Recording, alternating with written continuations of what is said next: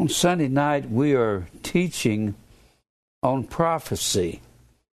Prophecy is about the is about the future, and particularly about the end of time. I believe we're. I've heard all these preachers all my life talk about the end of time.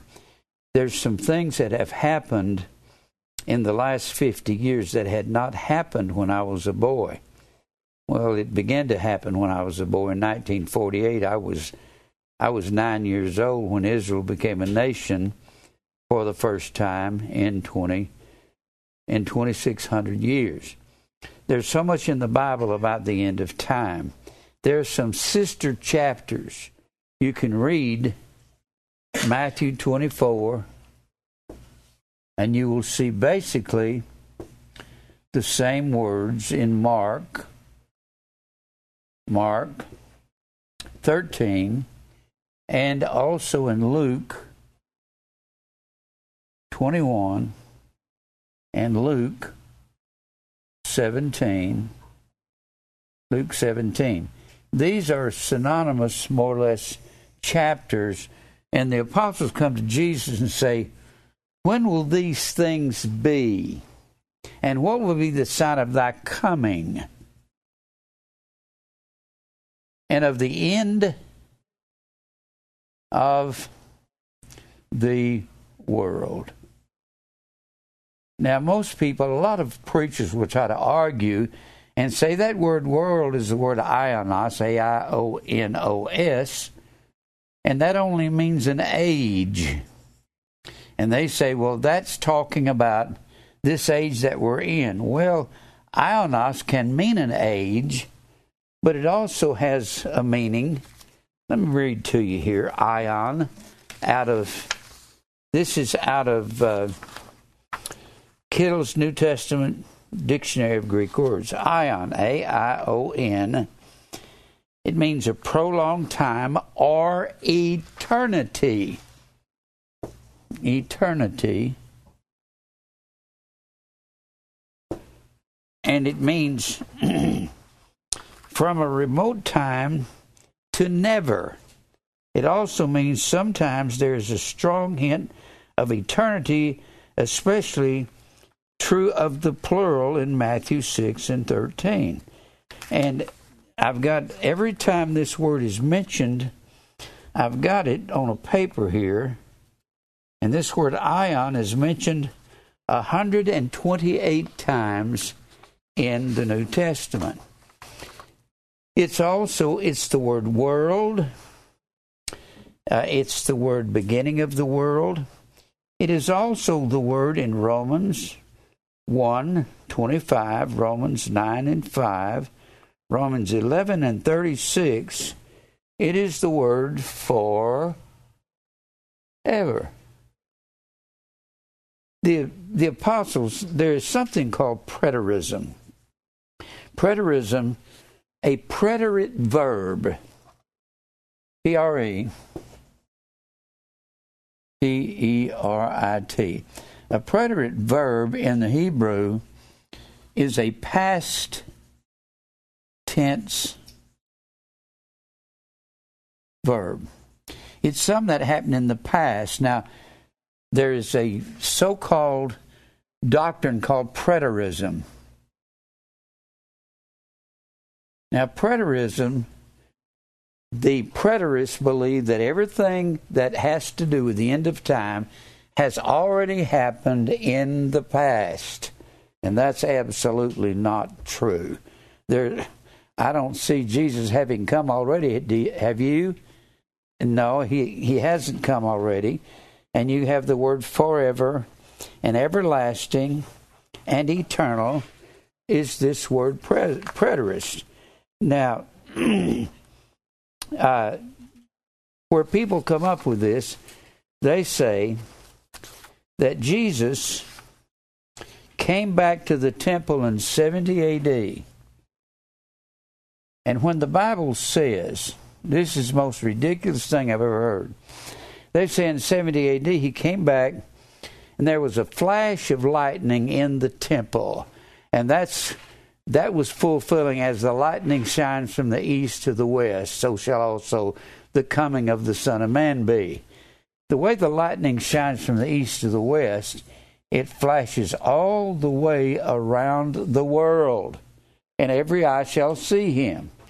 Now, uh, preterism is insane because, mainly because, God finished with the Jews when he came into Jerusalem, and he says over there in he says over in in Luke 19 and in Matthew 21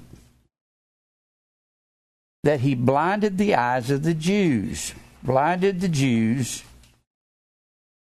If thou hadst known, he says, even thou in this thy day, the things that belong to thy uh, belong to you, he says, but now they're hidden from your eyes, and you're blinded and you can't see. And then when he's crucified, he comes in Jerusalem on the young colt of an ass in Luke 19 and in Matthew 21 and over in John. And he comes in Jerusalem riding the young colt of an ass. That was prophesied over here in Zechariah, the ninth chapter. Zechariah, the ninth chapter. We'll maybe even look at that. And he, here's why preterism is ridiculous.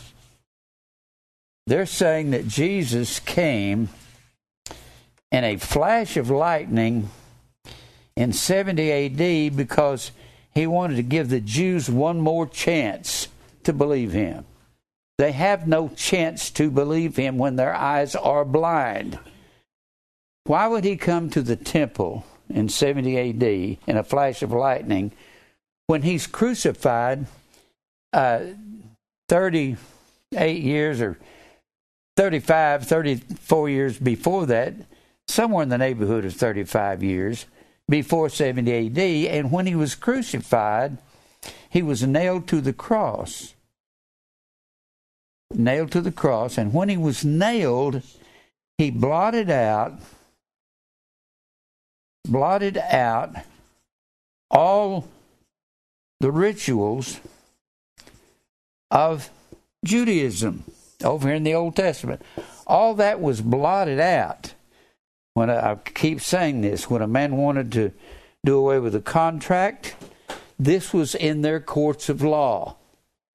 He would take a he would take the two witnesses out in public, have an agreement for, to the two original contractors, and he would say, Is everyone ready? Are you prepared to invalidate this contract? They'd say yes. And he would drive a nail through the contract. That would invalidate the contract, and it was no longer in in working. Well, the Bible says it's the same way we would we would use a notary stamp to put indentions into the paper.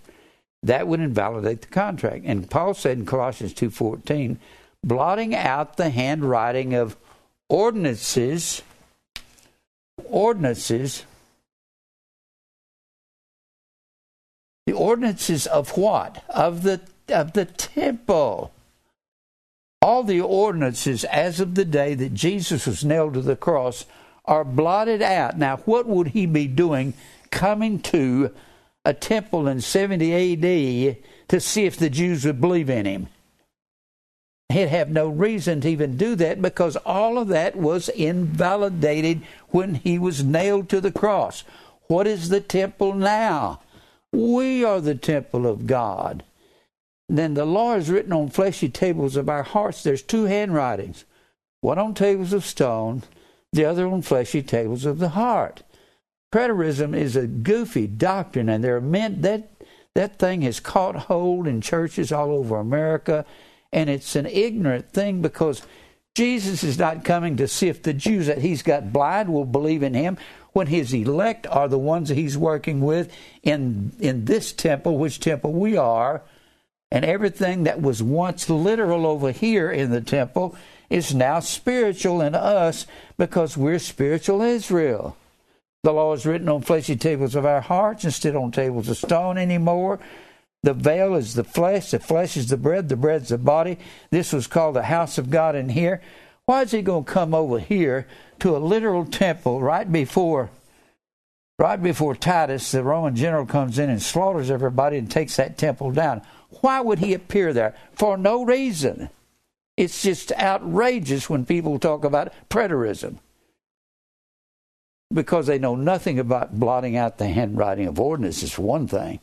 So every ordinance of the temple would be blotted out. That would include the Passover lamb that was offered on the tenth day of the seventh month, because the Passover lamb now is Jesus.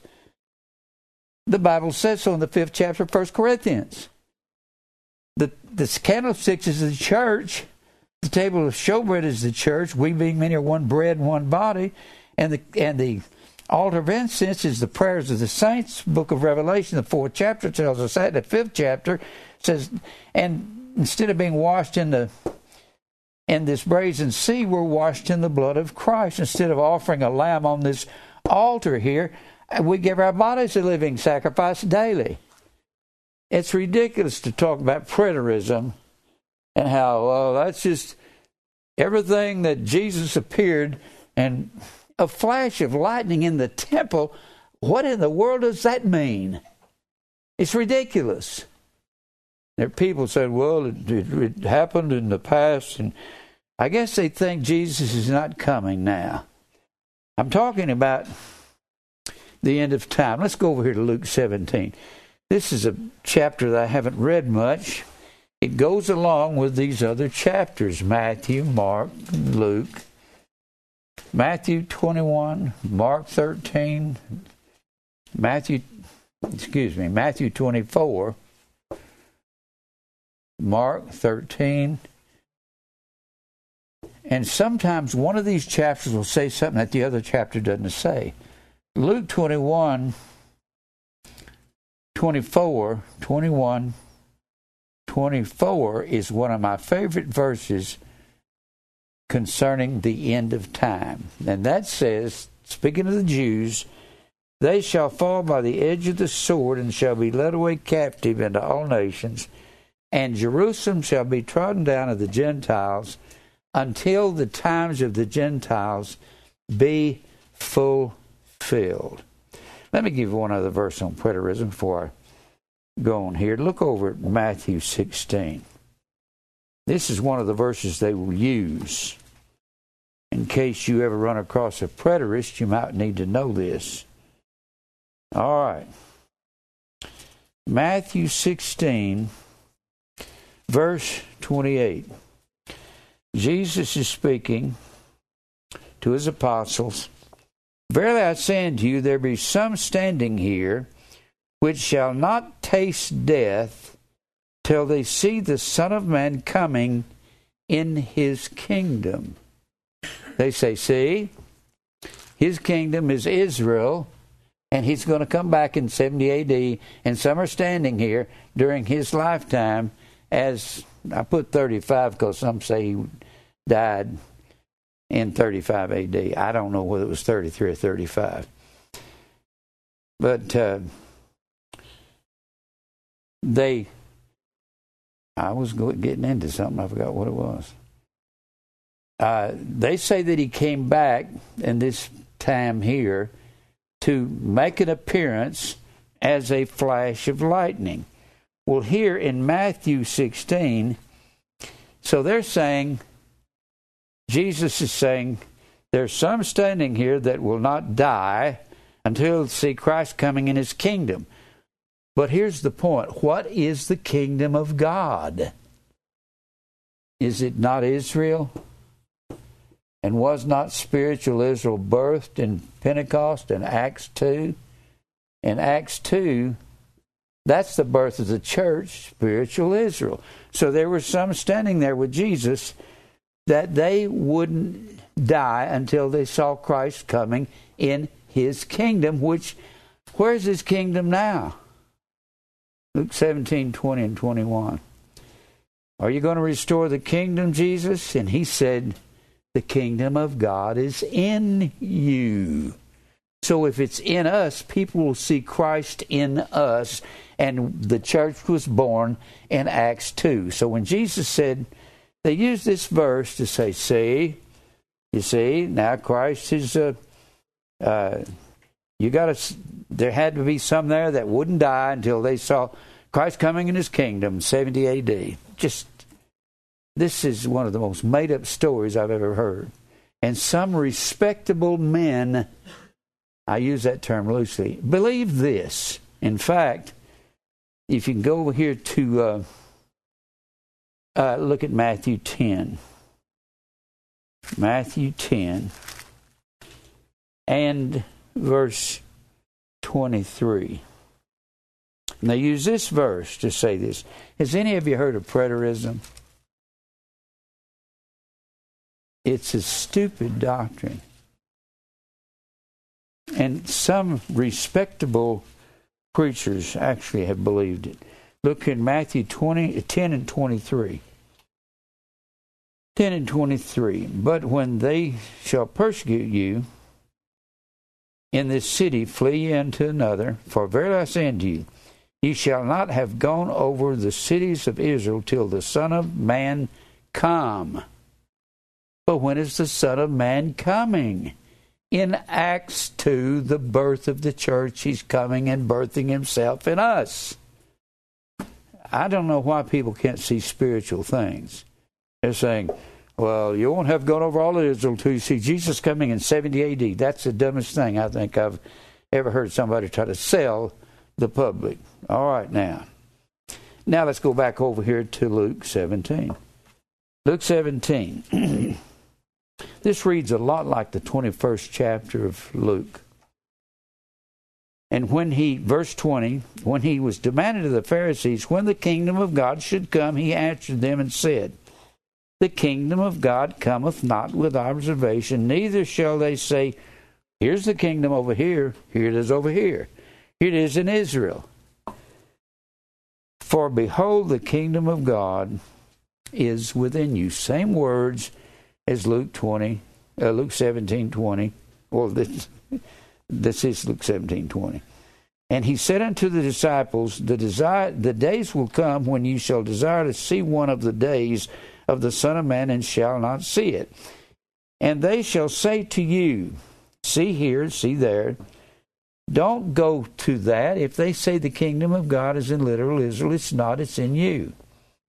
For as the lightning cometh out of the out of one part of under heaven and shineth into another part under heaven, so shall also the Son of Man be in his day. But first must he suffer many things and be rejected of this generation. And as it was in the days of Noah, so shall it also be in the days of the Son of Man. They did eat, they drank, they married wives, and they were given in marriage. A given marriage means to give, marry one thing to another that don't belong together. I was studying the word hallelujah one day back years ago. Halal, H A L L U J A H. Well, I'll get it right in a minute. Hallelujah. Hallelujah. Hallelujah is a composite of halal, halal, and Jah. Jah is short for Jehovah Jehovah. Halal, the word, when you look over here in the 14th chapter of Isaiah, look at this real quick, and then we'll come right back here. Isaiah, 14th chapter.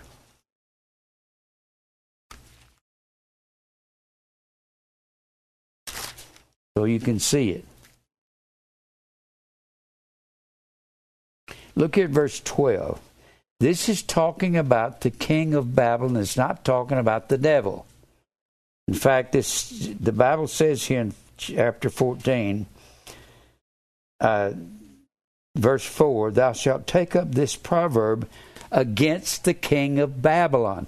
The last king was Belshazzar, one of the most wicked, lascivious kings that ever lived. And then these words are spoken of Belshazzar. This word is only mentioned one time in the Bible. Verse 12 How art thou fallen from heaven, O Lucifer? Lucifer is one time in the Bible. It is not a reference to Satan, it is a reference to Belshazzar, the king of Babylon.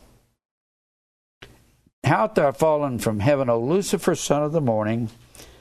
How art thou cut down to the ground which didst weaken the nations?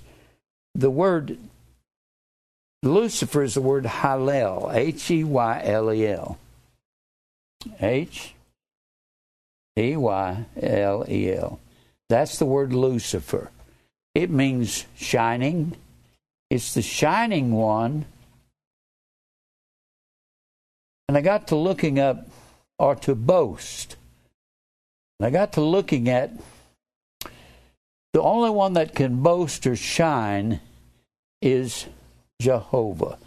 This means the shining one is Jehovah. If you do not believe in predestination, then you are the shining one. And another word for this, ing, another definition for this is to give in marriage. When you take the credit for what you're doing in life, you're the shining one, you are Lucifer, and you're taking credit, and you are marrying yourself to the glory of that only belongs to God. You're, you have no right to take God's glory. God said, My glory I will not give to another in the 26th chapter of Isaiah. I don't give my, I don't share my glory with anybody. So you cannot take credit for your talent, your brilliance, your wisdom, your ability to speak, your ability to be a sportsman, your ability to sing, your ability to to play an instrument, your ability to be a good worker, your ability to make a lot of money. You can't take credit for any of it. You're giving in marriage. You're marrying yourself to God's glory. No one can do that. He said, I won't put up with that. That's why he has to he has to just deal with us severely until we learn to stop taking the glory. The glory doesn't mean you're just out there going, look at me. It, the glory is you saying, I want my way. I want to shine with my way. I want what I want. It's what I was talking about this morning. When you want what you want and you don't care what the cost is, you're giving in marriage. You're taking God's glory when you think it's you that's doing it. Because it's not. Now, back over here to Luke 17. Verse 26 As it was in the days of Noah, so shall it also be in the days of the Son of Man. They did eat, they drank, they married wives, they were given in marriage, marrying truth to a lie. That was the sons of God marrying the daughters of men. Sons of God were the descendants of Seth in Genesis 5, marrying the daughters of men in Genesis 4 are the descendants of Cain and Cain's lineage does not go back to even Adam, much less God. Seth goes back to Adam, then back to God. Seth took the place of Abel. Now, let's read on here. Until the day that Noah entered the ark, and the flood came and destroyed them all. Likewise, also, as it was in the days of Lot, they did eat, they drank, they bought, they sold, they planted, they builded, they made a lot of money. But the same day that Lot went out of Sodom, it rained fire and brimstone from heaven and destroy them all. Now, some people will use this verse right here to say, well, God took them out before the destruction came. So therefore, He must take us out uh, at a pre-trib rapture. That's re- that is dumb. That has nothing to do with this. We're going to be changed at the last trump. Besides that, the church is going to be going under persecution all the way to the end. The tribulation is going to get worse and worse and worse.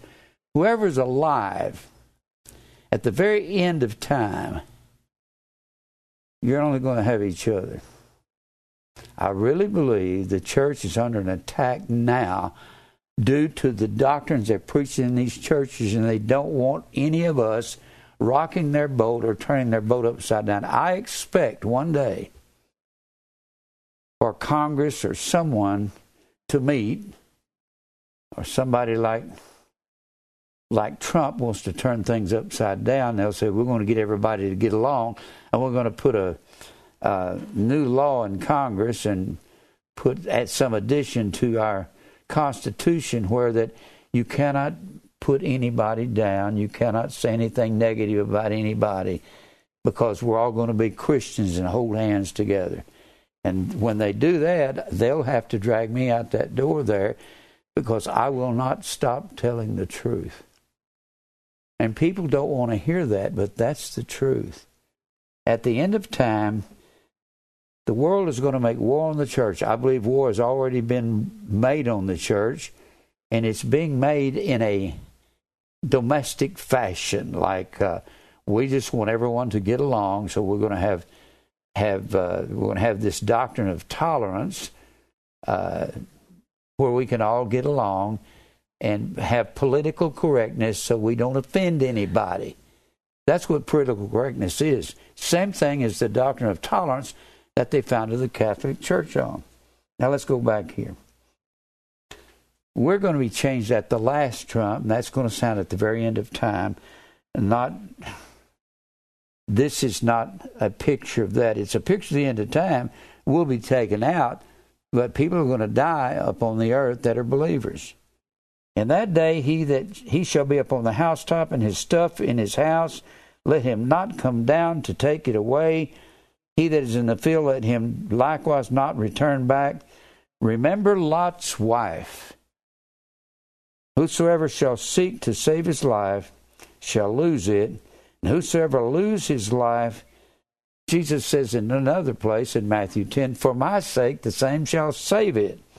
I tell you, in that night there shall be two men in one bed, the one shall be taken, and the other one left to be destroyed when Christ comes back in flaming fire, taking vengeance on all those that know not God, that obey not the gospel. That's going to happen one day. Might happen in my lifetime. I don't know. Two women shall be grinding together, the one shall be taken and the other left. This is now the homosexual women, the lesbians have said, see, they're going to be grinding together, having a sexual thing together. That is stupid. It's dumb. If you read any, if you know anything about the women when they would grind the corn, they had a nether stone, and they had a stone on top of that, which was a lava rock, and one would hold the one stone, the other would turn this stone, and they would grind the corn. Talking about a sexual act. It's some people are just idiots, taking the word of God and just stretching it for their own benefit. Two men shall be in the field, one shall be taken, the other left. People say, What is he left for? He's left to be destroyed upon the earth by the coming of Christ. And that will be in a moment, in a twinkling of an eye. The word moment, atomos, A T O M O S. We get our word atom from that, atomos. They thought that the atom at one point was the smallest particle of matter. Well, it's not. We found out there's something called quarks, which are smaller, and we don't even know how to split the atom to that point. Uh, quarks, the more you try to split them, the more they bond together. Now, and they answered and said unto him, Where, Lord? He said unto them, Wheresoever the body is, thither will the eagles be gathered together. What does that mean? There's going to be so many dead people upon the earth, there's not going to be enough funeral homes to take care of them. And God says in the 19th chapter of Revelation, when this happens, I'm going to call the fowls of the air. Look at look at that over there. Look over there in Revelation 19. Revelation 19. When he comes back, he's coming back with eyes as a flame of fire. The world has punched him in the eye. Israel is the apple of his eye. Apple is the word baba, it means pupil. And he said, Whoever touches Israel touches the apple of my eye punches me in the eye. That's why his eyes will be as a flame of fire in this 19th chapter of Revelation. These verses used to scare the life out of me when I was a kid. And I had to grow up to realize this is our hope. This is the hope of the believer. All right. So wherever the eagles are, there, there will, wherever these bodies are, there will the eagles be gathered together. And he says here, Christ is coming back in verse 11 upon a white horse. It doesn't mean he's going to literally be on a white horse. A white horse was ridden by all of the heads or the head generals of an army, and they would show up out in front of everybody else. And he that sat on him was faithful and true and righteous. He doth judge and make war. His eyes were as a flame of fire. Israel is the apple of his eye there in Zechariah, the second chapter, and whoever touches Israel punches him in the eye. And his on his head were many crowns, and he had a name written that no man knew but he himself. And he was clothed with a vesture dipped in blood, and his name is called the Word of God. Now, that really amazes me. People say uh, his name is Yahweh. Well, how about the Word of God? How about over there in Isaiah 9? His name shall be called Wonderful Counselor, Mighty God, Everlasting Father, Prince of Peace. Which one of those do you want to use? Name, remember, the word name is the word onoma. Onoma means authority. That is in the Greek. In the Hebrew, it's Shem. Same meaning. It's God's authority. That is His Word. That is the truth. That's the Holy Spirit. So the truth, the Holy Spirit, and His Word are all the same thing, and His name is all the same thing. I, it just galls me to hear these people say stuff they don't even know what they're talking about. If you noticed, thou shalt have a son, and thou shalt call his name Jesus. It doesn't say his name is Jesus, it says you call his authority. The authority upon the earth, you can tell who God's authority is. He's this person walking around and is and he's calling him Jesus. Jesus is not his name. His name is Onoma authority, his word. He is the word right here, isn't he? If he's the word, that's his name. You don't have to try to figure out what God's name is. I keep saying Yahweh and Jehovah the same thing. Y E H W A H. No, excuse me. Y A H W E H. There are no vowels in the Hebrew language. When you translate a yod, this is a yod, which is a Y, it's the smallest letter, looks like a just a little quote. That's a yod, the smallest letter of the Hebrew alphabet. When you translate it to English, they translate it J. So J H W H, and a W is the same thing as a V, except for a vowel point. So Jehovah is Yahweh. Do with it what you want.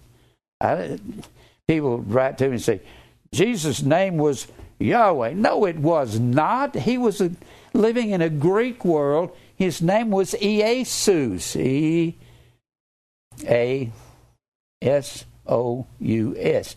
Iesus was his name. Iesus. He was living in the Greek world. Don't say his name was Yahweh, even though Jehovah has basically the same meaning as Je- name as, as Jesus, it has the same meaning as Jesus. God saves, Jesus saves. Now, let me go back here. We're looking at these birds of the air. There's going to be so many dead people when Christ comes back with eyes as a flame of fire. And the armies which were in heaven, verse 14, followed him upon white horses. Don't mean they'll literally be on white horses.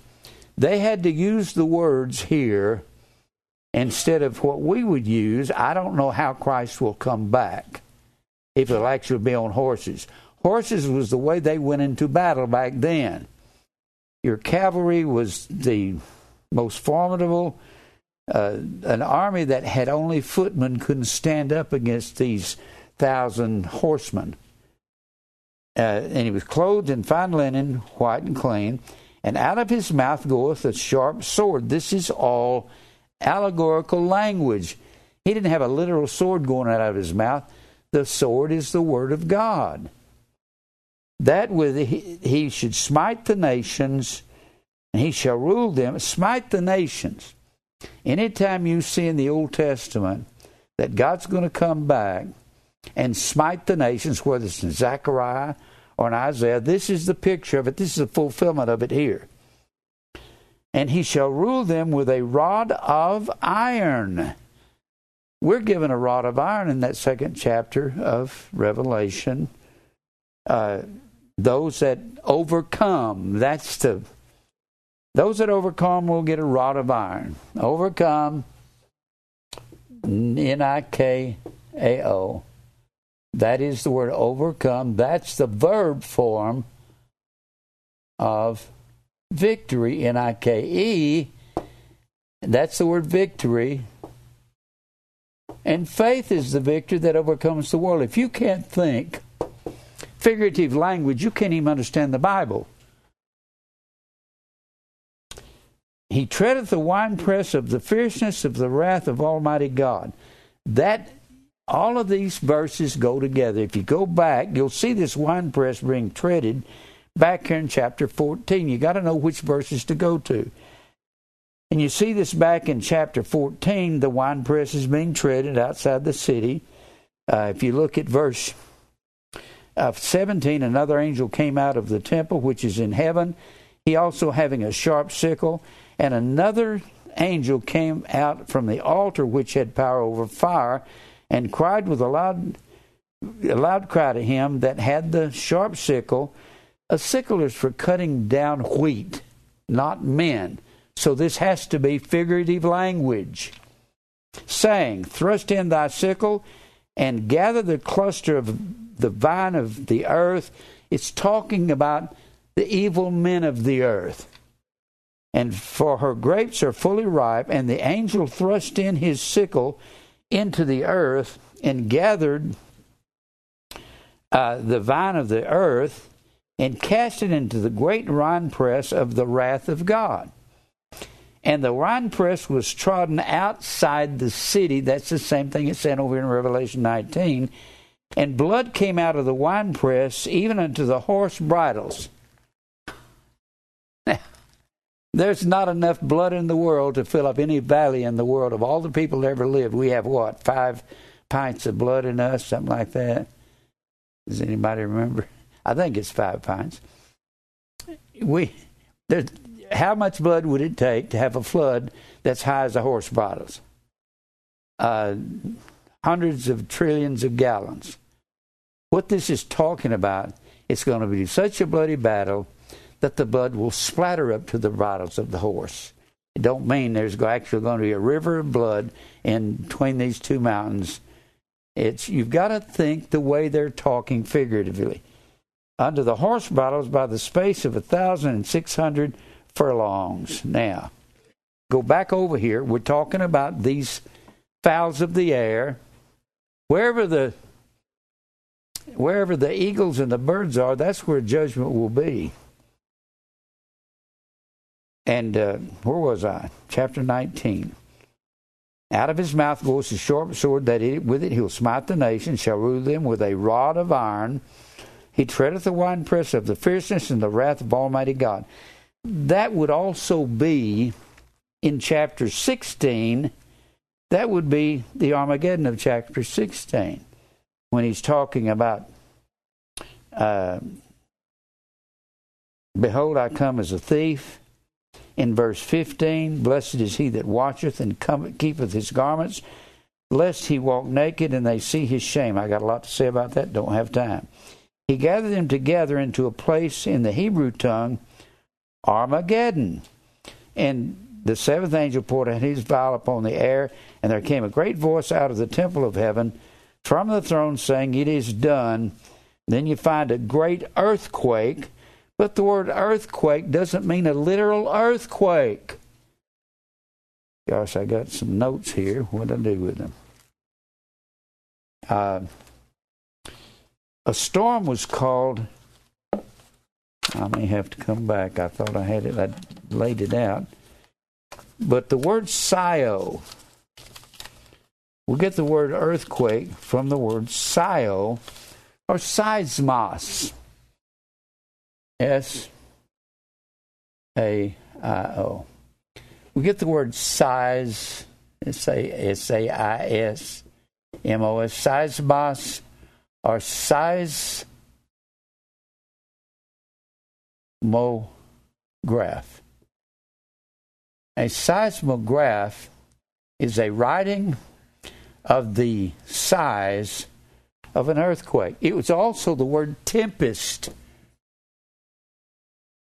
Now, people who teach teach that these are literal earthquakes. There's one guy here in town was teaching that the earth is going to be split up in three pieces, and uh, with the great earthquakes, the earthquakes are financial earthquakes nearly every time, or the earthquakes, uh, the upheaval of the weather in in the world, because God's judgment has to do with the sword, the famine, the pestilence, and the pestilence and the famine has to do with weather upheaval. It's the weather is the weather's out of whack, whether anybody wants to believe that or not. This is not a Republican or a Democrat thing. It has nothing to do with Democrats or Republicans. I studied El Nino long before Al Gore wrote his book on trying to get the uh, people to quit buying SUVs and big cars with big engines. It has nothing to do with Democrats. It has to do with the earth is heating up. The Bible says so. The Bible says so here in uh, the 16th chapter when he's talking about the vials of judgment being poured upon the earth.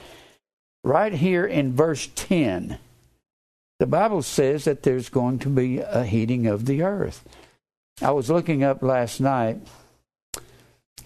of the 17 hottest years that's been recorded in our history in America since we've been recording temperatures, the 17 hottest years, 16 of them have been since 2001. We're getting hotter and hotter. How does they how do they do that? You can sit and say, "Well, that's Al Gore and that's Democrats." No, it's not. It has nothing to do with Demo- Democrats and Republicans. Democrats are saying, "Well, the Earth's heating up. We got to do something about it." Let me tell you a secret, Mister Gore. You're going to do nothing about it. Nothing because the judges of God are without remedy, aren't they? It's just going to get hot. And it's getting hot and hotter. What they do, they take 365 days on our calendar, 365 days. They get the temperature every day in a year, and then they divide, they get the entire temperature add it all up and divide 365 into it, and the average temperature per day, that's what they call the heat index. It's what it is when you average it out. We've had the 16 hottest years in history recorded since 2001. That's some heat. It's getting hotter, whether people like that or not. And that's what the Bible says right here Verse 10 of chapter 16 The fifth angel poured out his vial upon the seat of the beast. The seat of the beast would be the world where the beast is ruling. And his kingdom was full of darkness, and they gnawed their tongues for pain. And the earth is heating. And look down here in verse 8. And the fourth angel poured out his vial upon the sun, and the power was given unto him to scorch men with fire and men were scorched with great heat, and blasphemed the name of God, which hath power over these plagues, and they repented not to give him glory. That's heat's coming from somewhere, and people will say, "Well, that's only that's just a, a cycle." I don't care what's a cycle where there's chlorofluorocarbons. That's the little cans that they outlawed putting those chlorofluorocarbons in the cans. Remember when they did that some 10, 15 years ago? Outlawed them. So you can't get the chlorofluorocarbons. That's hard to say. You can't get that in a can anymore because if it's not, if something wasn't happening, I ask, I ask a doctor who's the orthopedic surgeon for the Titans, Burton Elrod. Asked him what I said, do we really have some problem with the ozone? He said, absolutely. He said, down in South America, on the very end of Argentina, there's a great big hole in the ozone. There's more cancer down there than anywhere per capita in the world. And, and it's burning up. I started studying the El Nino factor back in the 60s where Al Gore was even out of high school. El Nino is a section, and this, this is a part of prophecy. El Nino means the child in Spanish. That's because it would come right about Christmas time for years. It comes all through the year, but they still call it El Nino. And it would come just about Christmas. And what El Nino is, it's a section of the Pacific Ocean off the off of the coast of Venezuela. It's a section of water out there. If this is South America, it's a section of water out here that's larger than the United States. And the trade winds quit blowing out there at El Nino time. Well, who stops the trade winds from blowing? I wonder. Maybe God, you reckon?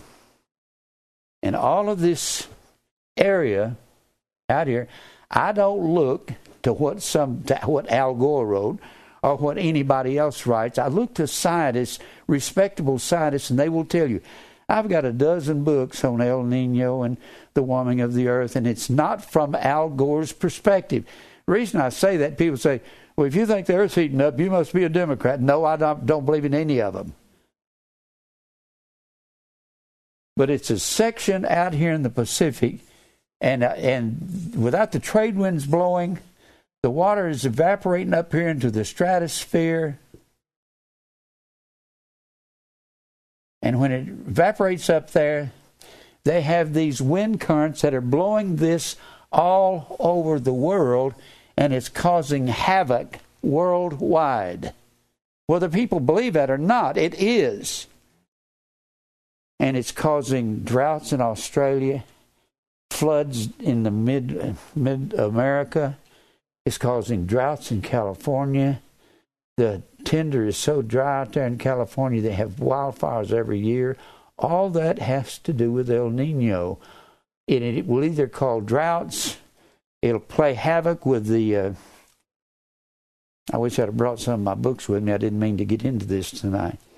But I'm absolutely sure the Bible says God's going to scorch men with fire. You think that might be heat, but it doesn't kill them, and they're going to curse God for the heat? But you and I are going to have to suffer along with it, too.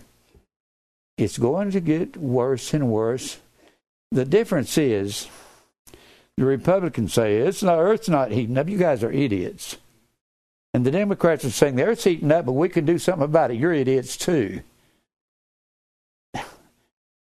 God's judgments are without, there is no answer. Distress of nations with perplexity, aporia, no way out. No way out. So, to the Democrats, I would say you're wasting your time. And they'll say, well, this is just a cycle in the earth that warms. It don't matter what it is, who's doing it, whether man is doing it with his emissions into the into the ozone or whether it's whether it's a cycle. God's doing it all. What difference does it make whether men are causing the earth to heat up or whether it's God's cycle that's causing the earth to heat up? The earth's heating up. I'm not here to sell you on democratic uh, politics. I studied this before Al Gore wrote his book. And everybody thinks if you say that the earth's heating up, you're just a Democrat. I don't like Democrats. I don't like Republicans. I'm not ever going to vote for any of them again. They bring out a rattlesnake that's 10 foot long and bring out a king cobra and say, which one you want to crawl in bed with? This Republican cobra or this 10 foot rattlesnake? None, thank you. Don't believe in these politicians. Now, where was I? So, he says, the, the Bible says here, God's going to pour out his vial upon the earth and everything's going to get hot. Does it say that? And men will scorch with great heat and blaspheme the name of God, and they won't repent. And they'll curse the heat. Is what they're back to chapter 18. I didn't intend to go this direction, but here I am. Now, look here, and so wherever the eagles are gathered together, there's the judgment of God, right? Okay. And he says here in, uh, where was I? He hath on his vesture, let me read 15 again. Out of his mouth goeth a sharp sword. We see that sharp sword come out of the mouth of Christ, which is the word of God. If you can't get a hold of figurative language, you're just missing the whole point. That with it he should smite the nations. He should smite, every time you see nation in the New Testament, it's ethnos. And that word is also Gentile. And Gentiles are not spiritual Israel. So God's going to smite the the unbelieving Gentiles. And you can be a Jew and be an unbelieving Gentile. He shall rule them with a rod of iron. Same rod of iron. Look here. Revelation, the second chapter. Second chapter. In verse 26, he that overcometh, verb form of victory, nikao, nike is the word victory, and keepeth my works unto him unto the end, to him will I give power over the ethnos, over the Gentiles, and he shall rule them with a rod of iron. That's us. The rod of iron is the word of God. Back over here to Revelation 19 shall rule them with a rod of iron, same rod. And he treadeth the winepress of the fierceness of the wrath of Almighty God in chapter 14, and also Armageddon in chapter 16. And he hath on his vesture, on his thigh, a name written, a name written, King of Kings. Now there's his name, King of Kings, and Lord of Lords. It says King of Kings because he's got many crowns on his head in verse 12. What does that mean? I've given this to you before. King of Kings was a title that the Assyrians, the Romans, all these empires that ruled, they ruled the world. Rome was over here, the Italian boot. Here's Italy. Then you got Greece here. Greece here, right here. And then you've got the Adriatic Sea here, you got the Aegean Sea here, and then over here you got Turkey. Turkey. And Rome ruled when they were ruling. Here's where King of Kings comes from. When Rome ruled, they allowed, if you lived in Asia or Macedonia and in Greece, they allowed you to rule yourself as long as you walked the chalk line. When you didn't, the Roman legions would come over here and crush you. If you were in Israel, they let you rule yourself till, as long as you behaved. And if you were in Cappadocia, Galatia, whatever your government was, they would allow Egypt to rule themselves with their pharaohs. Rome said they were kings of kings. Jesus said, No, that's me. I'm the king of all kings. So it says, King of kings and Lord of lords. I'm the Lord over all the lords. That has an exact meaning. It's not some mysterious thing. And I saw an angel standing in the sun, and he cried with a loud voice, saying to the fowls that fly in the midst of heaven, Christ is coming back. He's going to crush the world. The same time element here is the same time element as 2 Thessalonians 1 7 and 8.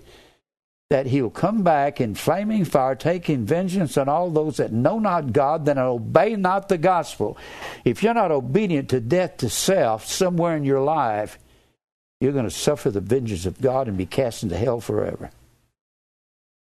Come and gather yourselves together unto the supper of the great God. He's calling all the fowls of heaven because there's not going to be enough funeral homes to bury them all.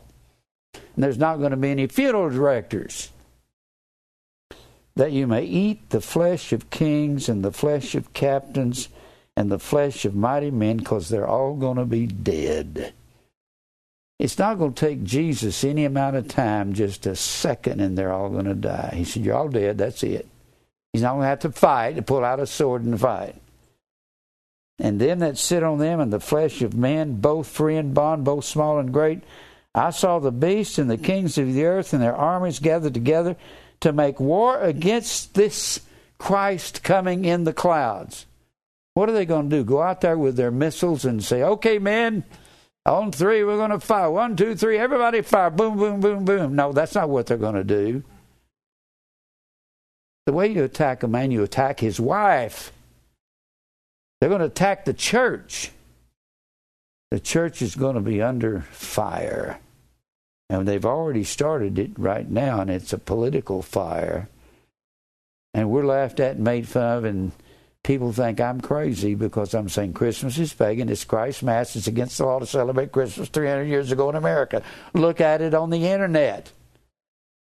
I told one woman that, and she said, well, the internet's not always true. I said, Well, I didn't learn that from the internet. I learned and studied in the Bible for 60 years. You want to be a smart aleck down here at Publix. And sat on a horse and against his army. And the beast was taken, and with him the false prophets that wrought miracles before him, in which he deceived them, that he received the mark of the beast. The mark of the beast Charagma. Mark. C H A R A G M A. C H A R A G M A. Every time you find Mark, this is what it is it means authority. You receive the authority of the world beast system, but it doesn't mean somebody going to stamp you in the head or stamp you in the hand and put some computer chip. That's way outdated. We got DNA now. They have you. They even have these these detective detection systems that can detect who you are by your face. And they don't need computer chips like Jack Van Impe used to say in the hand. That goes back to the sixth chapter of Deuteronomy, where the Lord says, Serve the Lord with all your heart. Take God's law and put it put it on your hand. Put it before your eyes. Before the eye meant in the mind. Upon the hand meant wherever your hand went to to do the work of God. Put it by your bed, put it where you walk, put it where you lie down. It don't mean take a stamp. So if you have the mark of the beast, you've got it in your mind. You're thinking.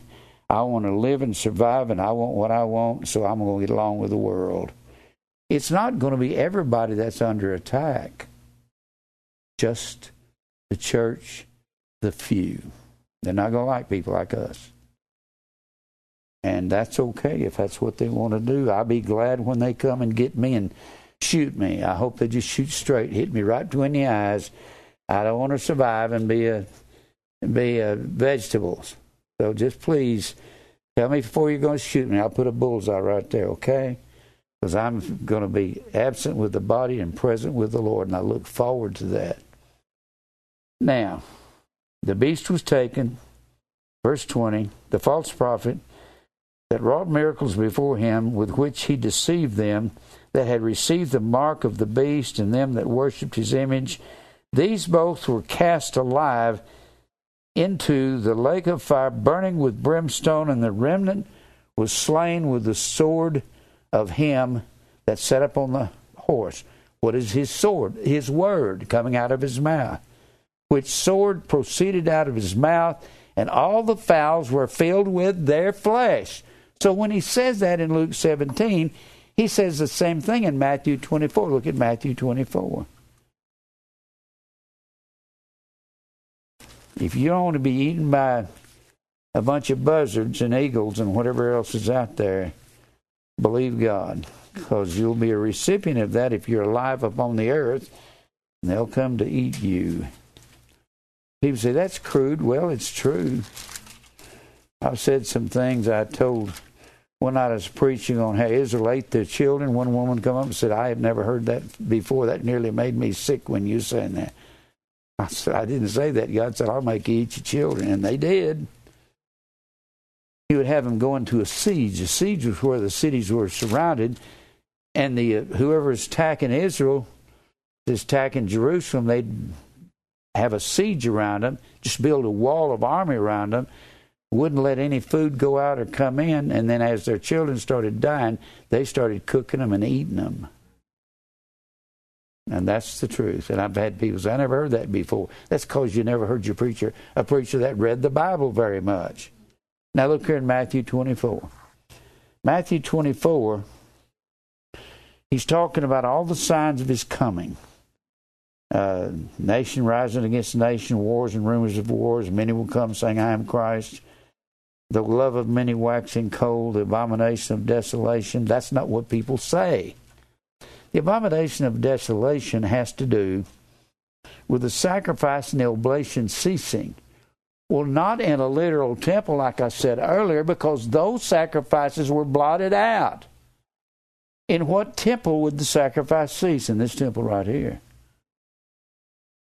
And you know you're not your body is a temple of the Holy Spirit and we give our bodies a living sacrifice. You won't be allowed to do that because you won't be able to go out and witness and tell people the truth. So they'll stop the sacrifice, and the oblation was the bread offering. We, being many, are one bread and one body. Won't be able to feed on the Word of God. They'll just lock us up, put us in a cell somewhere, and say, You can't talk to anybody in here. I don't know how it'll happen, but it will happen because the Bible says so. And he goes on down here to say, verse 27. Same thing he said in Luke 17. For as the lightning cometh out of the east and shineth even to the west, it doesn't say he's coming out of the east. It says as it shines from the east to the west, which is all the way around the world. And also, and shineth east to west, also shall the coming, the parousia, the physical arrival of the Son of Man be, don't believe people are seeing him anywhere. He says that prior to this. Nobody is seeing Jesus in a private conversation. No one is having a, a private audience with him at night in their bedroom. Your grandmother's lying through her teeth if she says that. Either that or she's been smoking something. For who, wheresoever the carcass is, there will the eagles be gathered together. Same thing. Look back over here in the 39th chapter of Ezekiel. The Lord's prophesying the end of time over here. Ezekiel 39. Talking about the end of all things. Sometimes there's just so much to sound this, I just skip around and show you. All right. It's talking about at the end when God destroys the Babylonian system. Verse 17 And thou, Son of Man, thus saith the Lord God, speak unto every feathered fowl, to every beast of the field, and assemble yourselves and come and gather yourselves on every side to my sacrifice, that I do sacrifice for you, even a great sacrifice upon the mountains of Israel that you may eat flesh and drink blood. You remember Jesus said, Except you eat my flesh and drink my blood. That means to partake in a sacrifice. You shall eat the flesh of the mighty and drink the blood of the princes of the earth, of the rams and lambs and of goats and bullocks, all of them fatlings of Bashan.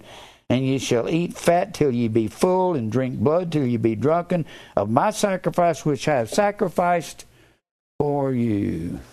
Now, I've been talking about how every one of these Old Testament prophets are prophesying about the end of time. They're either prophesying about one of two things. Every one of them is prophesying about the church, the New Testament church, which is spiritual Israel, were circumcised with a circumcision made without hands, spiritual Israel, or they're prophesying about the end and how it's going to come about. The end comes at the end. I keep saying this. I don't know why preachers can't understand this. You got seven trumpets.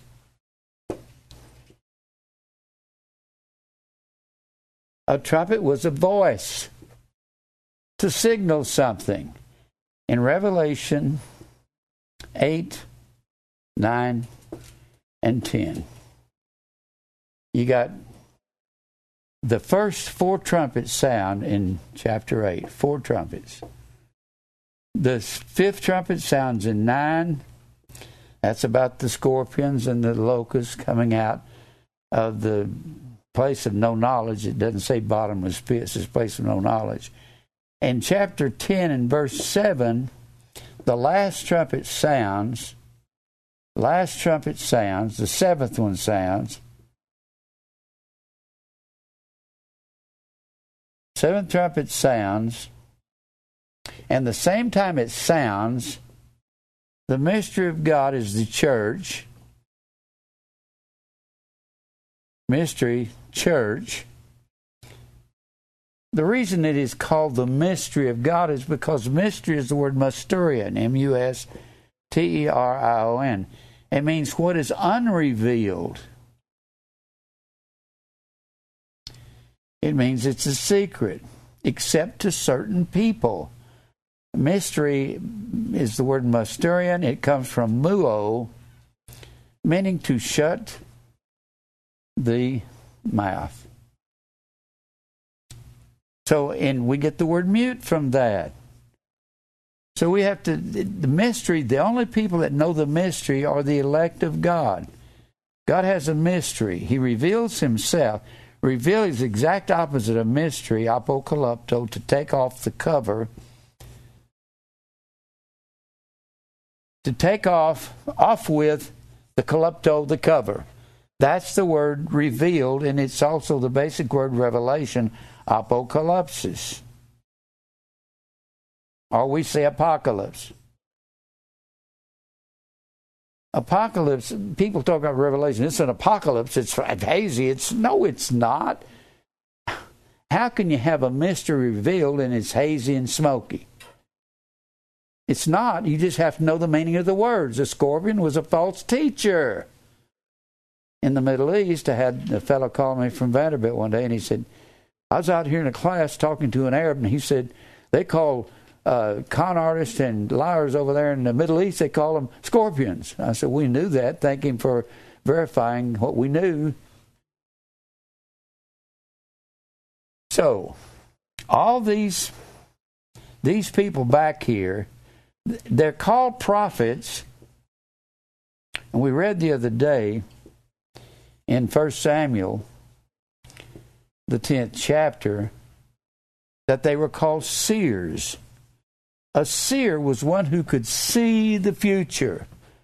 Every if you study any of the prophets, you have to study them from the viewpoint of metaphoric figures of speech.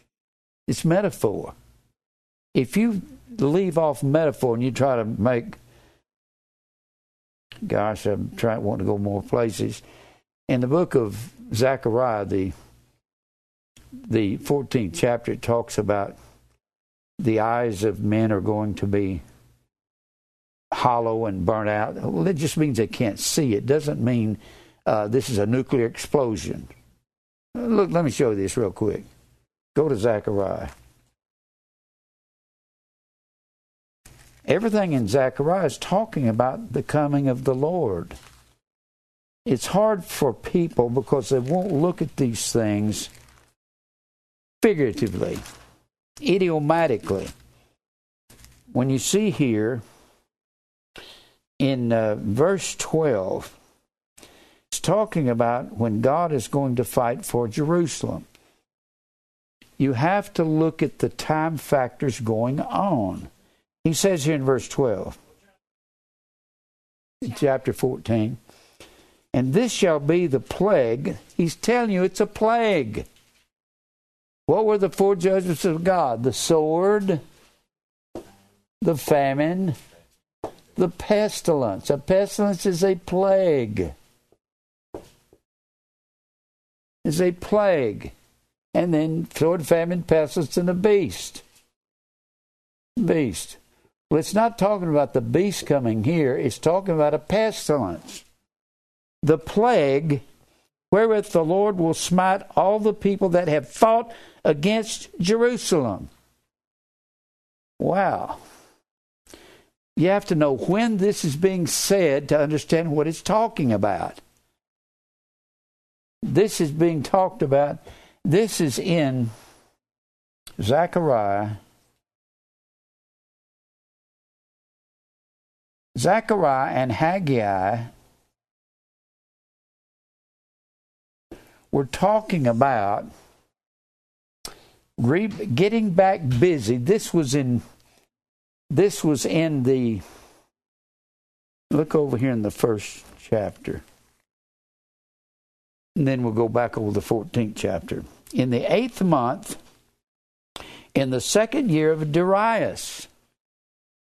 That's not hard to figure out.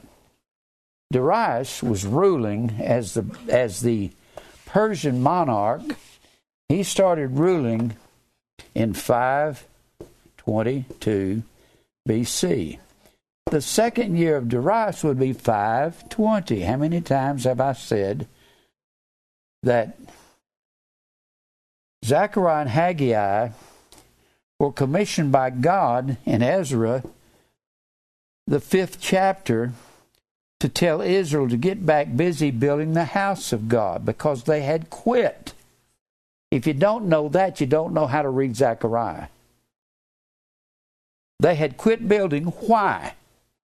Well, in 539 BC, the Persians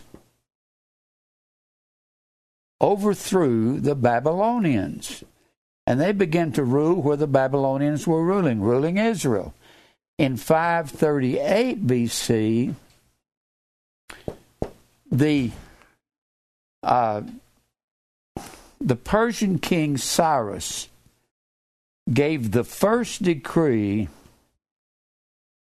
to rebuild the temple of God that had been destroyed by Nebuchadnezzar in 586 BC. He gives the first decree in 538 they get so much flack. Here they are over here in Israel. Here's Israel, Mediterranean Sea. Here's Egypt down here, Sinai Peninsula. And then right above Israel is Tyre and Sidon, or what we call Lebanon. Lebanon. And and Cyrus comes in and overthrows uh, Babylon, who had carried southern Judah away, go into Babylon, overthrow Babylon. And when they overthrow when they overthrow Babylon, they give a decree for Israel that's in captivity to come back over here to rebuild the temple that had been just razed, R A Z E D, means to level to the ground. So they're told to rebuild the temple, and they start here in 538. In 516, not 516, 536 BC, 536 BC, they catch so much flack that they stop building until 520, that second year of Darius. That's when God called Zechariah and Haggai to get after the people. You cannot study Zechariah unless you know what his job was. Look over here in, I'll come back to this in a minute. Look over here in uh, in Ezra, Ezra the fifth chapter. Gosh, I'm wandering all over the place, ain't I? I need to settle down. One guy said, You go everywhere. I said, Yeah, I tried to. Ezra, John, Ezra, Nehemiah. Ezra, the fifth chapter. This is where they enter the scene. Ezra is where Ezra was a descendant of, of Aaron, the high priest. He was a high priest, and Ezra gives the first decree in that first chapter that's given by Cyrus to rebuild the temple. And in the fifth chapter, they've quit building by this point. In 5 and 1, then the prophets Haggai the prophet and Zechariah the son of Iddo prophesied unto the Jews that were in Judah and Jerusalem in the name of the God of Israel, even unto them. And they prophesied to him and tell him to get back busy building the temple. They had the temple had lied dormant for for two years. And when you get into the book of Haggai, and you're reading in the first chapter, and he's, I've heard, let me tell you what I heard the Pentecostals say. It's just nutty, just crazy. And uh, Haggai, he's the partner with Zechariah, telling the people to get back busy building the temple. Okay, let me get back to Haggai. I'll get it here in a minute. Y'all hold on with me. All right. Haggai, that's why when Haggai says what he says, he says here in in verse 3 Then came the word of the Lord by Haggai the prophet, saying, is it time for you, O ye that dwell in your sealed houses, and there, this house lie waste? See, God wants you to have nice houses and nice homes and sealed houses. that's what the Pentecostals have said. It's dumb. You're dwelling in your houses, and my house is leveled to the ground. Get busy. That was Haggai's job. If you don't know that, you don't even know what he was there for. You don't know what Zechariah's there for. Haggai prophesied for about three months and Zechariah prophesied for about two years. They were there just to tell the people, stop sitting around. Well, what does that have to do with us over here? That was a shadow. What's the house of God over here? In the New Testament. Christ is the son of his own house, whose house are we, right? Remember the word build and edify they're the same word. Same word. O I K O D O M E O. Oikos means house, or building, or family. Dome is the word dome, but it simply meant roof. When they finished the roof, they said the house was finished. What is it that builds the house of God that would meet the qualifications over here of being the very image of this where Zechariah and Haggai tell them to get busy building God's house. Follow God's instruction. Agape, charity,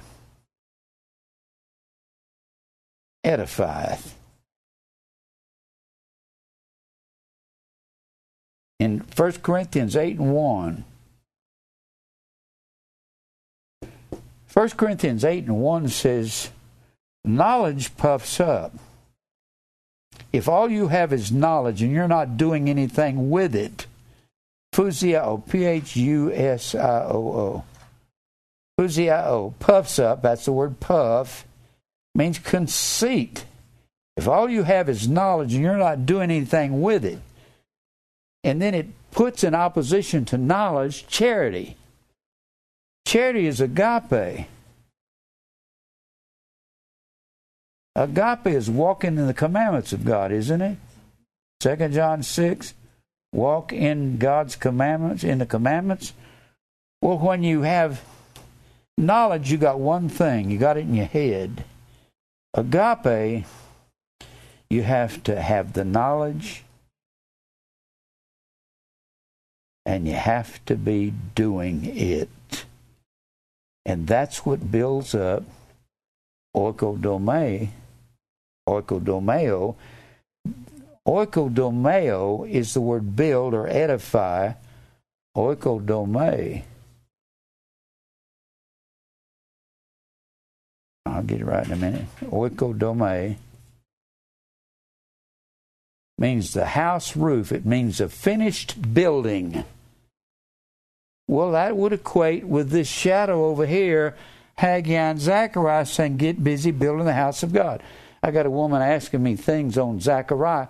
I can't give you the end of the book without giving you the first part of the book. Every one of them are talking about, all these prophets are talking about the New Testament Israel. If you go go back over to Zechariah, if you look at that verse 12, you can't say this is a nuclear explosion. First of all, it's just like I've said about Revelation. I want to say the same thing about this right here. I've said in Revelation, when you look at the first chapter, it's funny what these preachers say, what these so called doctors of theology say. You get into the first chapter of Revelation, Now, let me show you something here. How ridiculous men are in their thinking, especially people who call themselves scholars like Jack Van Impe and Hal Lindsey. Stuff they say is dumb. You know what it takes? It takes what I'm doing here. It takes analysis, analyzing every one thing against another. The same thing in Zechariah, that 12th verse, 14th chapter, 12th verse, is kind of like what the Bible is saying here in verse 3 of chapter 1 of Revelation. Blessed is he that readeth, and they that hear the words of this prophecy, and keep those things which are written therein, for it is at hand. You're going to read the book of Revelation, understand it, and Jack Van Impe says that the locust are like scorpions. And scorpions are helicopters. that that's so funny. First of all, how could you read and understand this in the first century? How could you read and understand it in a thousand AD if these scorpions were helicopters? You couldn't understand the helicopters. Helicopters weren't invented till the 1920s. Somewhere about there, the first helicopter was invented. So you can't understand the book of Revelation if the scorpions are helicopters because they hadn't been invented when it was written. Right? You understand what I'm saying? That couldn't any more be a over there in Zechariah the 12th verse cannot be a nuclear explosion. They wouldn't know what in the world he's talking about. The people is reading it back then, would they? When it says, And this shall be the plague wherewith the Lord will smite all the people that have fought against Jerusalem. Who's fought against Jerusalem? Jerusalem has fallen by the edge of the sword. They're led away captive into all nations, and Jerusalem is trodden down of the Gentiles until the Gentile rule over Israel is finished. Gentiles didn't quit ruling Israel till 1948. And we're not even talking about spiritual Israel. I have to differentiate between the two, but I got to teach a whole series to differentiate between it. And their flesh shall consume away while they stand on their feet, and their eyes shall consume away in their holes, and in their tongue shall consume away in their mouth. And Hal Lindsey will say that is a nuclear explosion. Now, how could those people read this and think it? The Bible says it was a plague at the beginning of the verse, doesn't it?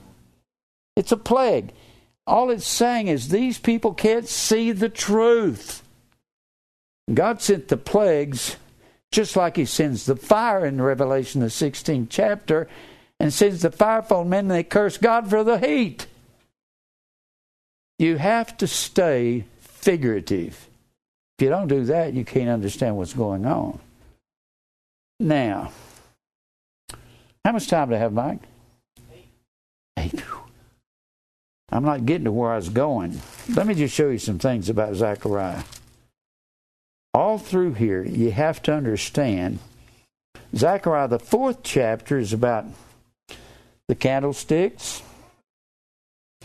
and the two olive trees.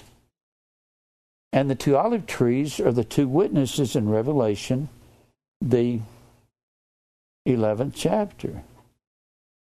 And the Bible says these two olive trees in verse 14 are the two anointed ones that stand before God of the earth, or that represent God in the earth. What are the two that were anointed in the Old Testament? The priest and the king. He hath made us priests and kings. So if the two olive trees are the two that represent God in the earth, that's the priest and the king. That's us. That's just simple analysis. I've had people say, Who do you think the two witnesses are? You think it's Moses and Elijah? No. It's us. We're the priests and the king. How are we priests? We offer our bodies a living sacrifice. When Paul said, I beseech you, therefore, brethren, by the mercies of God, that you give your bodies a living sacrifice. No one could offer sacrifice in the Bible unless they were a priest. And he hath made us priests and kings. What do kings do? They declare righteous judgment. Look not at the outward appearance, John seven twenty four. Judge righteous judgment. And let me show you something else here. So through here he says the seven candlesticks are the eyes of the Lord there in verse 10. He says the seven candlesticks in Revelation 120 is the church, is the refined church. So they're the same thing. The seven candlesticks and the priest and the king, that's the church. And then you flip on over here, he's talking about the branch in verse 12 of chapter 6. Speaking to him, saying, Thus speaketh the Lord of hosts, saying, Behold, the man whose name is the branch. You notice they capitalized it because it's a future reference to Christ. I'm the vine, you're the branches. The true vine was the root. And the branch bears the fruit. What fruit? Apples and oranges? No. Fruit of the Spirit love, joy, peace, long suffering, gentleness, meekness, goodness, faith. Against such there is no law. Galatians 5.22. And then, it, and look over here in in chapter 7 verse 4 then came the word of the lord of hosts unto me then came the word of the lord who was the word of the lord jesus wasn't it in the beginning was the word the word was with god and the word was god the same was in the beginning with god and all things were made by the Word, and the Word was made flesh and dwelt among us. The Word was Jesus. Oh, yes, the Word is His name there in Revelation, the 19th chapter, isn't it? His His name, which is the Word of God. And you're going to find Zechariah and Ezekiel constantly saying, The word of the Lord came unto me, saying, That's Jesus before he was incarnate, before he was carnal man, but when he was incarnate, he was the Word. And then he says on down here, he verifies the 70 weeks of Daniel in verse 5 Speak unto this people of the land and to the priests, saying, When ye fasted and mourned in the fifth and seventh month, even these those 70 years did ye all fast unto me, even to me. Well, this has to be right at they were carried away in 586 BC. He starts prophesying in 520 BC, uh, Zechariah does, and in 516 the temple is finished. That was exactly 70 years, and he speaks about those 70 years right here, and he speaks about the 70 years in the first chapter. He says in the first chapter, he says in the first chapter, then the angel of the Lord, verse 12, answered and said, O Lord of hosts, how long wilt thou not have mercy on Jerusalem and the cities of Judah, against which thou hast had indignation these three score, sixty, ten, and ten years, seventy years? And that's the years that God put Israel into Babylon before he brought them back. And 516 was when they finished the temple. That was the 70 years. And when you look over here in, look here in chapter 8. Gosh. I was jealous for Zion. Zion is the mountain where Jerusalem sits. Zion. But Zion, being Jerusalem, never gets straight. From this time that he's prophesying in 520, when Zechariah is prophesying, anything he says in this book, he saying around 520 to 518. Then you come to 457, 56, where the third decree is given. Israel hasn't got back over there and finished everything up yet. And then you go to 444 BC, and that's when the temple, the decree to build, not the temple, the decree to rebuild Jerusalem was given in the second chapter of Nehemiah, Nehemiah 2. Rebuild city. And then shortly after that, you're around 393. Well, the temple was finished up. Twelve years later, Zechariah was over there I'm not Zechariah. Uh, I started to say something, forgot what it was. Twelve years later, Nehemiah finishes building the temple. So you're down to 330, 342.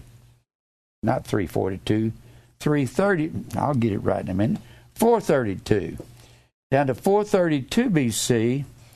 You're not far away from Malachi, the last prophet in Israel, and Israel hasn't straightened out yet. 432, Malachi comes along about 393, and then you got 400 years of silence. And Israel hasn't straightened out yet. And then when Jesus comes, they crucify him. And, it, and literal Jerusalem is called Sodom and Egypt when they crucified Jesus and Israel was carried all over the world until May 14, 1948. And they still haven't repented. So when he says here in this chapter, he says in verse 3 Thus saith the Lord, I am returned unto Zion, and I will dwell in the midst of Jerusalem, and Jerusalem shall be called a city of truth. That's not literal Jerusalem. They're referred to in the 11th chapter of Revelation as Sodom and Egypt. That has to be talking about heavenly Jerusalem, the church of the firstborn. We're come to Mount Zion, which is a spiritual Mount Zion, there in the 12th chapter of Hebrews. These men are prophesying the church. Am I out of time? I got much more to say on this. You've got Jesus hands being pierced over here. In verse 10 of chapter 12, and I will pour upon the house of David and upon the inhabitants of Jerusalem the spirit of grace and supplication. That ain't never happened yet on literal Israel. It's the church it's talking about. And they shall look upon me whom they have pierced. You have to take everything figurative in these prophets. If you don't, you'll never see anything. I'm out of time. Let's pray. Lord, thank you for the truth. Help us open this book to us so we can see the figurative language in it. Thank you for truth. Lead us to your elect. We'll praise you for everything glorify you for what you do. In Christ's name we pray, amen. All right, we're done. I hope you can get a hold of the figurative meaning of these things. What are you doing there, brother? Oh, what's going on with you? Man, the greatest teacher I know. How you doing? How you getting along? Huh? What are you doing? Barbering it. That's. You teach what? Barbering. Doctor. Oh, you're an instructor in what? Yeah, and barbering. Oh, barbering. Yeah. Oh, you're teaching guys how to barber. Where? Uh, at the sheriff's department in